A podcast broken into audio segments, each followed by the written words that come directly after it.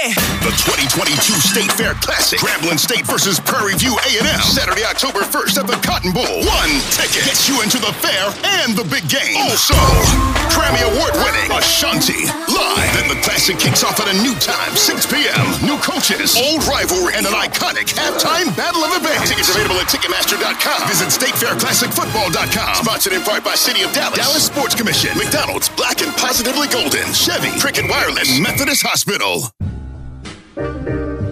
The old Renaissance is the new Renaissance, standing on tradition while embracing the spirit of distinction. This is the Harlem Brewing Company. Uniquely crafted beer brewed to deliver a taste, a sound, and a feeling that can only be described in one way Harlem style.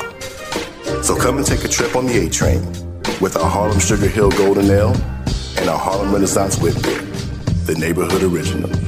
Sponsored by Harlem Beer Distributing North Carolina. For more information, log on to their website at harlembeernc.com.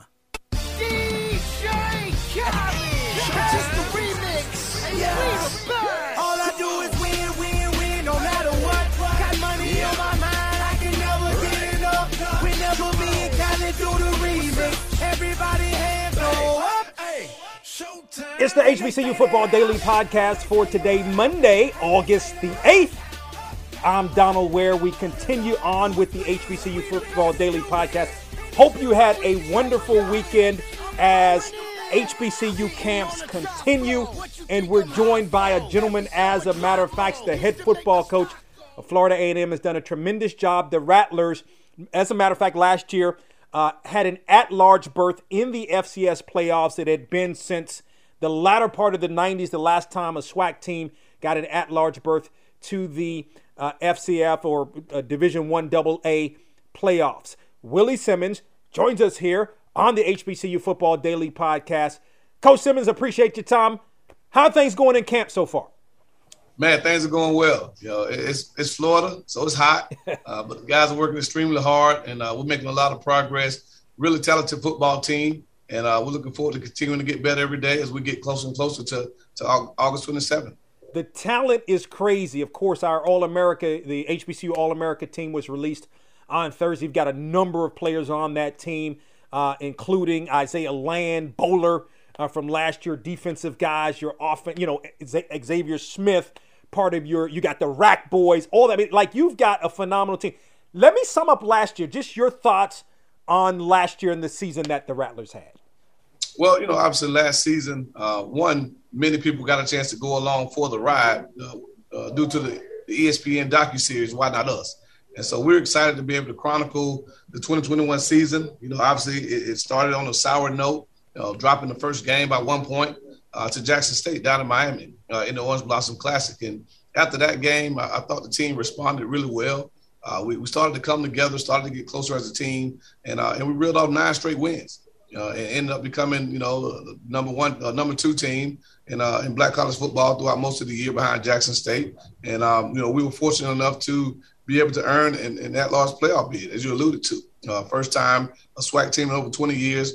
First HBCU, I think, in six years. And so, uh, and when you look back on the season, did a lot of great things. Obviously, uh, the, the standard here is extremely high, so we're not satisfied, you know, and that's the thing that the team and I have continued to talk about is that even though last season had some great moments, um, we didn't accomplish our ultimate goal of winning the Celebration Bowl and being black, true black college national champs. And so uh, those guys that return from that team are extremely hungry, led by Isaiah Land, you know, the Buck Buchanan Award winner, uh, Xavier Smith, um, you know, Chris Faddoul, and a lot of those guys. Uh, they feel they have unfinished business. And so, again, great, you know, good, really good season last season, but uh, the expectations here are, are much higher, and, and these guys are working towards it every day it's a tough deal, right? Like like the schedule's going to be what it's going to be. That classic you open up against Jackson State last year, saying that was a, a it was a tough ball game. A, it was actually a good game to watch. You're talking about, you know, yeah, you played in the spring. I get that, but but still, I mean, it's not the same thing. It's a seven to six game, only game you lost in the conference, and you know, ultimately it led to you going to FCS. It happens again this year uh, with that game. How tough is that to have to play? not only a, an, a, a, a SWAC opponent, a conference opponent, but also a divisional opponent as well. Well, yeah, you know, obviously when we when we you know brought back the Orange Blossom Classic, uh, we were still members of the MEAC. And so at the time, you know, we thought that we were just having a really good SWAC versus MEAC, uh, you know, slate to start the season, right? In uh, Jackson State, we were able to secure them for two years. And then going into the third year, you know, we were going to look for another opponent. And, um, you know, after the contract was signed, obviously we made the decision uh, as a university to leave the MEAC and join the SWAC. And so it immediately became a conference game. Like you said, the way the conference was, uh, you know, realigned, uh, we became divisional uh, foes on the East. And so, again, it's just a luck of the draw. Um, you know, it's, it's, it's, always tough when you're the quote unquote two top teams. And going into that game, uh, Coach Prime and I talked about that, you know, at midfield. And we were both candid about whoever wins this game is more than likely going to represent the SWAC, you know, in the Celebration Bowl. And, and, obviously that became true. They went undefeated. We lost that one game to them. So um, it, it's a game with high stakes, um, but that makes more for the pageantry. It makes it probably the most anticipated HBCU game um, on the on the slate this year, and and, and arguably maybe one of the top uh, most uh, highly anticipated FCS games you know, this year. It's a national televised game, ESPN two, and um, I, I, think the, the eyes of Black college football and college football in general will be on that game due to the fact that you have uh, Travis Hunter, right, number one recruit in the nation that signed at Jackson State. You have Coach Prime, who you know who's a polarizing figure in and of itself, and then you have a brand as strong as FAMU uh, that has been doing this for a long time. And so again, uh, we're excited about the opportunity obviously, if you had you know your pick, you wouldn't pick, you wouldn't play the toughest game probably on your schedule in the first game of the season, the first conference game. Uh, but again, you, you, you got to win the games you play, and you got to play the games on the schedule. And so we don't have any control of that. It's just our job as a coaching staff, our job as players to prepare ourselves mentally and physically uh, for to be more prepared than them come come September 4th down in, uh, in uh, Miami Gardens.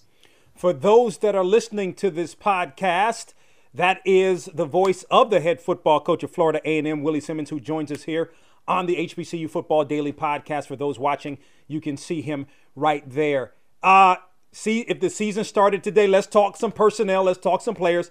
The season started today. Who's your starting quarterback?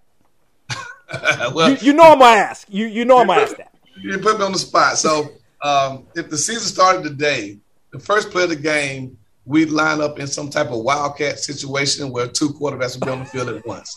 And uh, those two guys would be Rasean McKay and, uh, and, and Jeremy Moussa. So the first play would be a trick play.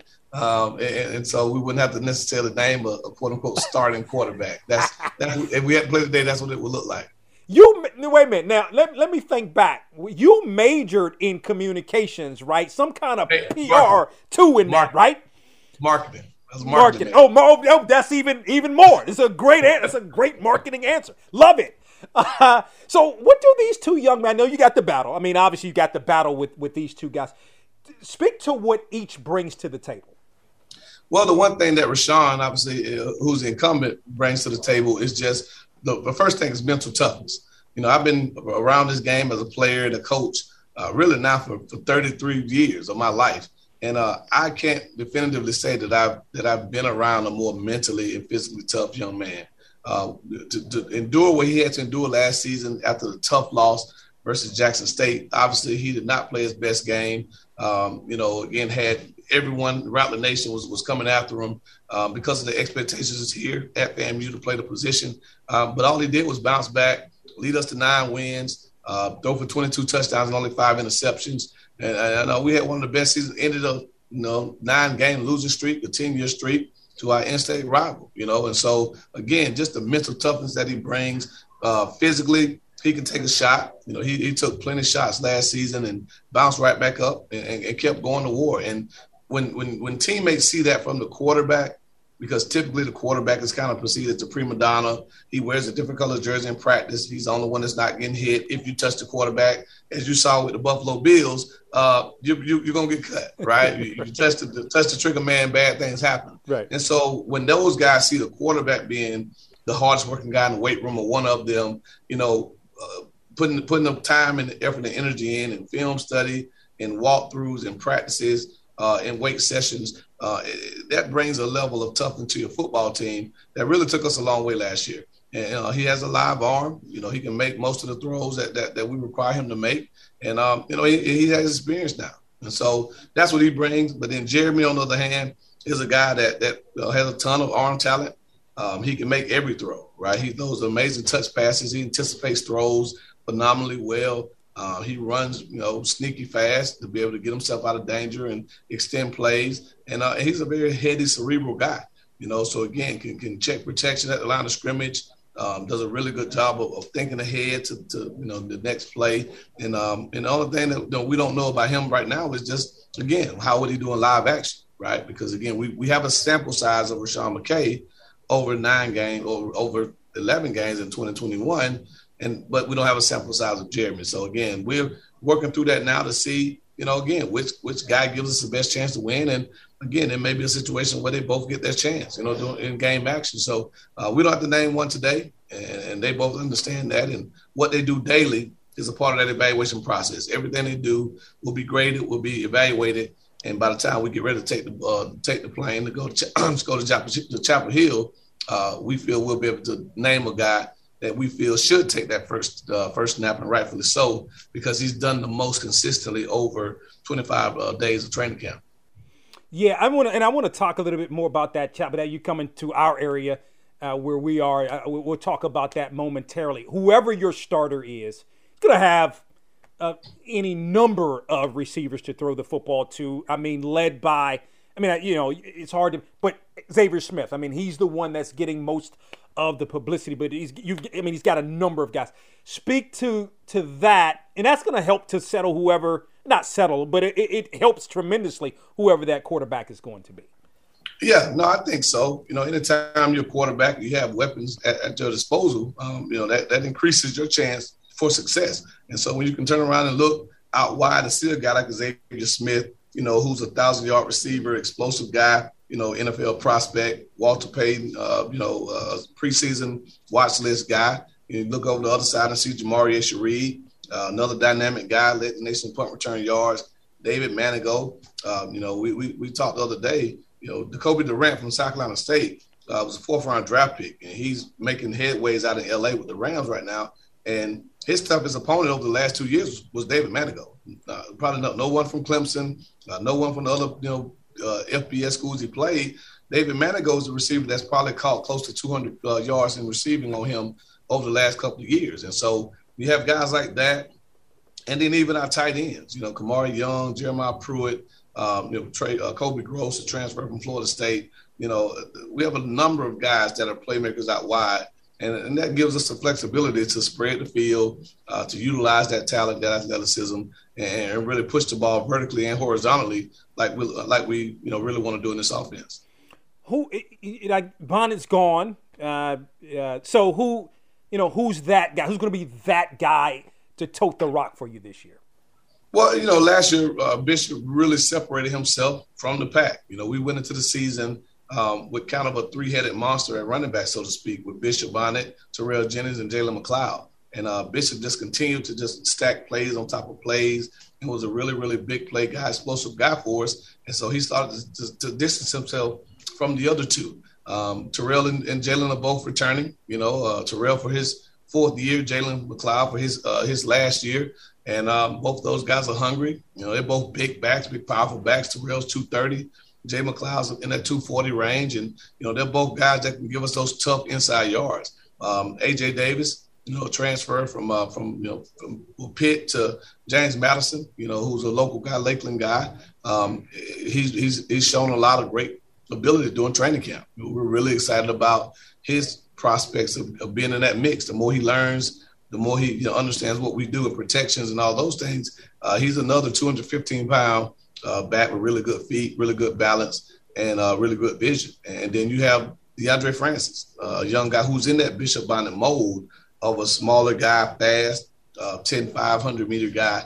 That's uh, that's kind of a lightning in the bottle guy. And then are other guys as well. Isaiah Connolly, transfer from Coastal Carolina, um, is another guy that's going to be you know in the mix. And so every every position is heavily uh, uh, a, it's a highly uh, competitive group that we have. That's one of the positives about the roster that we've been able to build over the last four years is that for the first time, there's not a position that we can look to and say, well, if that first guy goes down, hey, we may be in trouble. I mean, most positions we're really three, sometimes even four deep, and that, that's uh, that's a testament to our recruiting staff. That's a testament to our academic staff.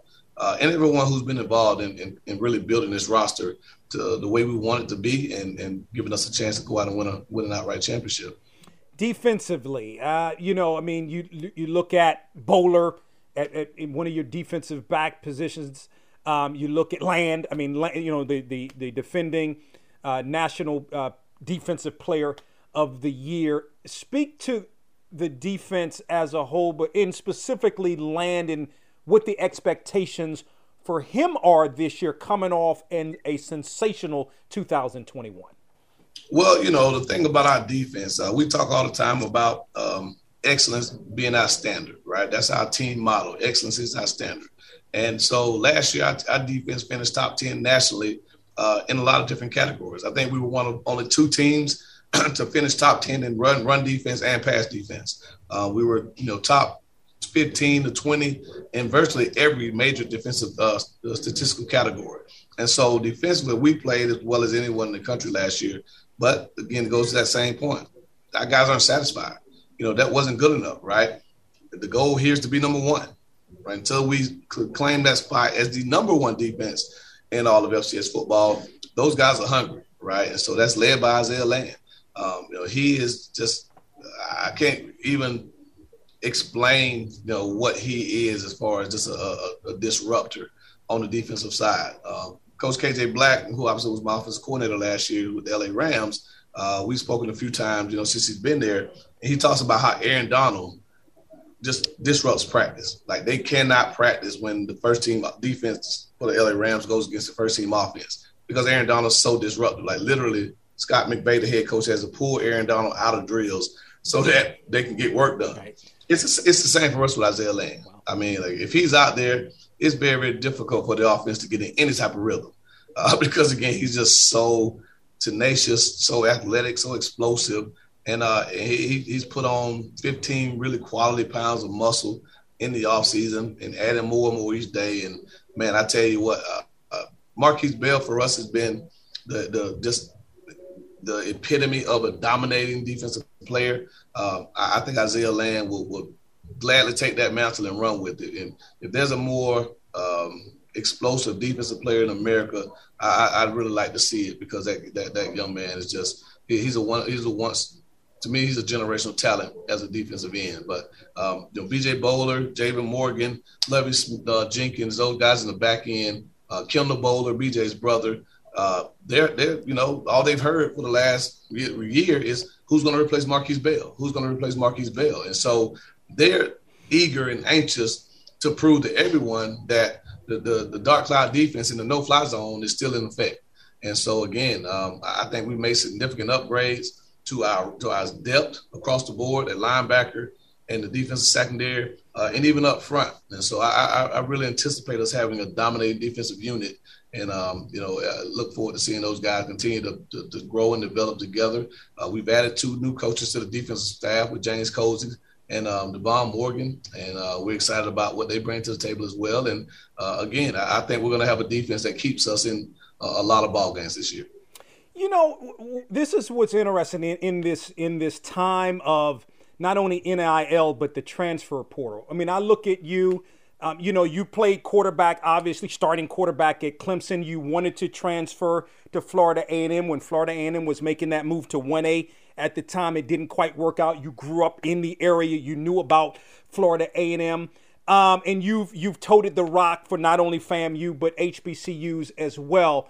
So my question is this: In this time of the transfer portal, you've got a Xavier Smith that played for you uh, in 2019 that decided to stay with Florida A&M. Isaiah Land decide, you know, you have all of these guys where you got a lot of guys that are transferring could get more more publicity. I mean, HBCUs are hot right now, right? But could could possibly get more publicity. You're able to keep your team intact. What are you What are you telling a lot of these guys that make them stay with the program?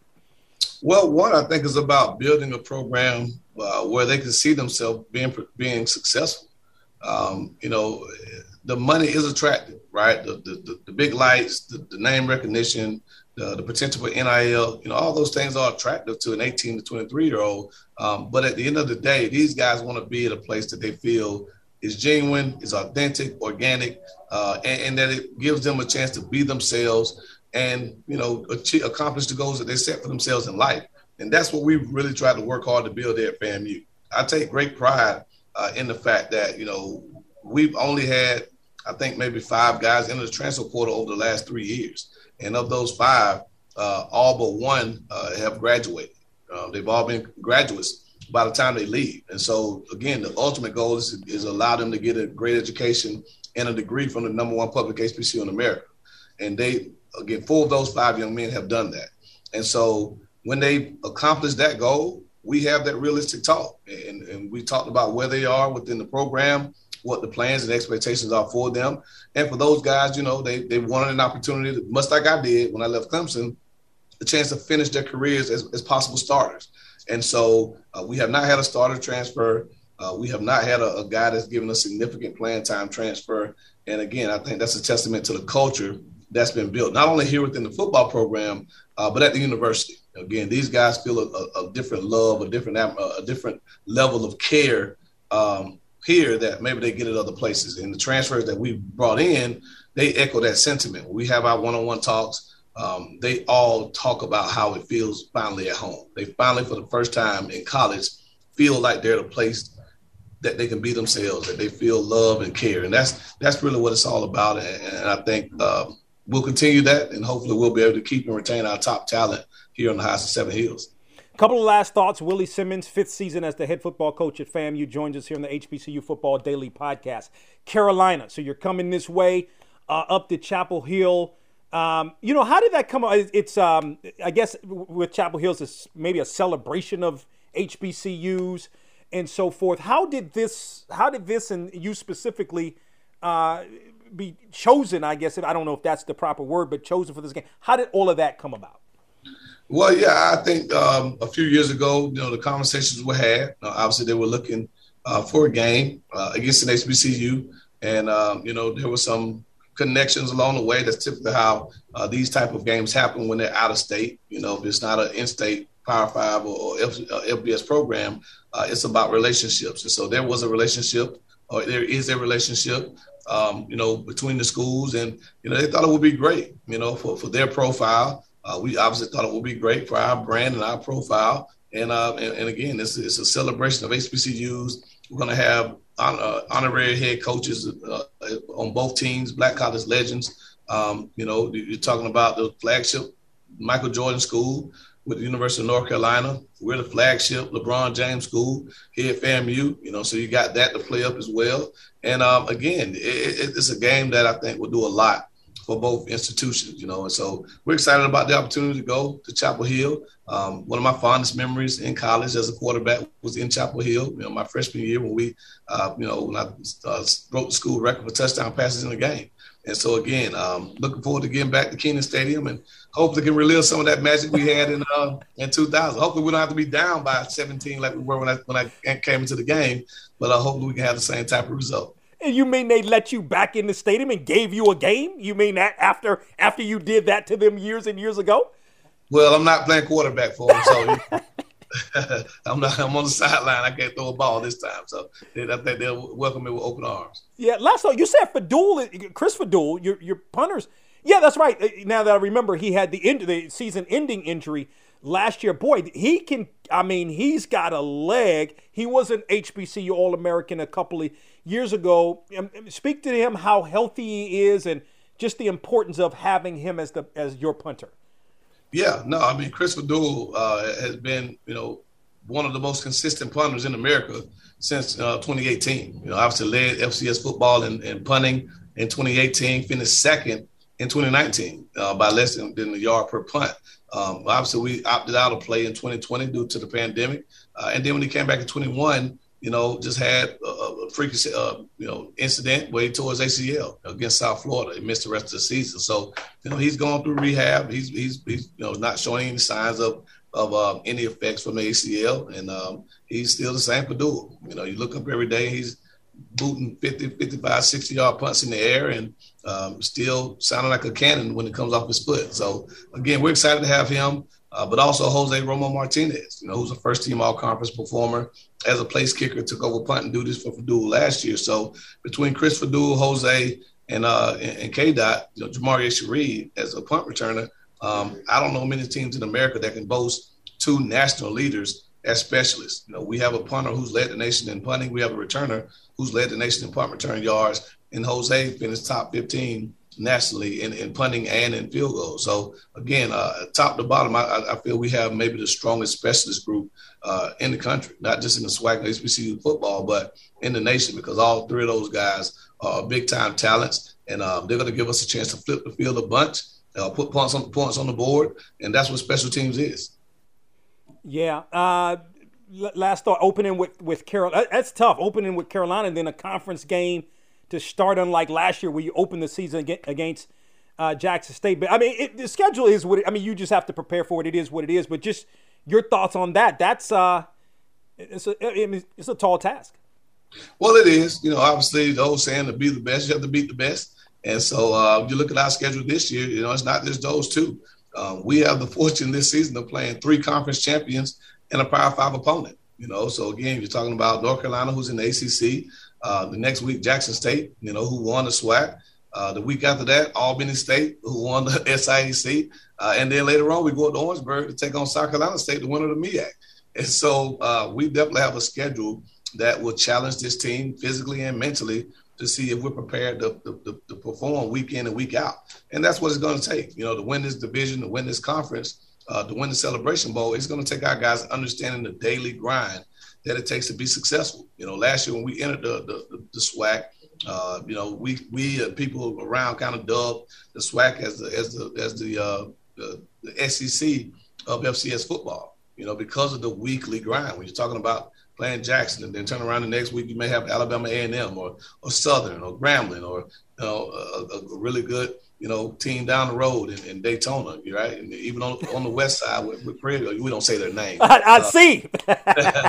um, but you know the Prairie View and all those teams. So again, it, it's a it's a great conference. Um, top to bottom, I think everyone is getting better. You look at the recruits that we brought in.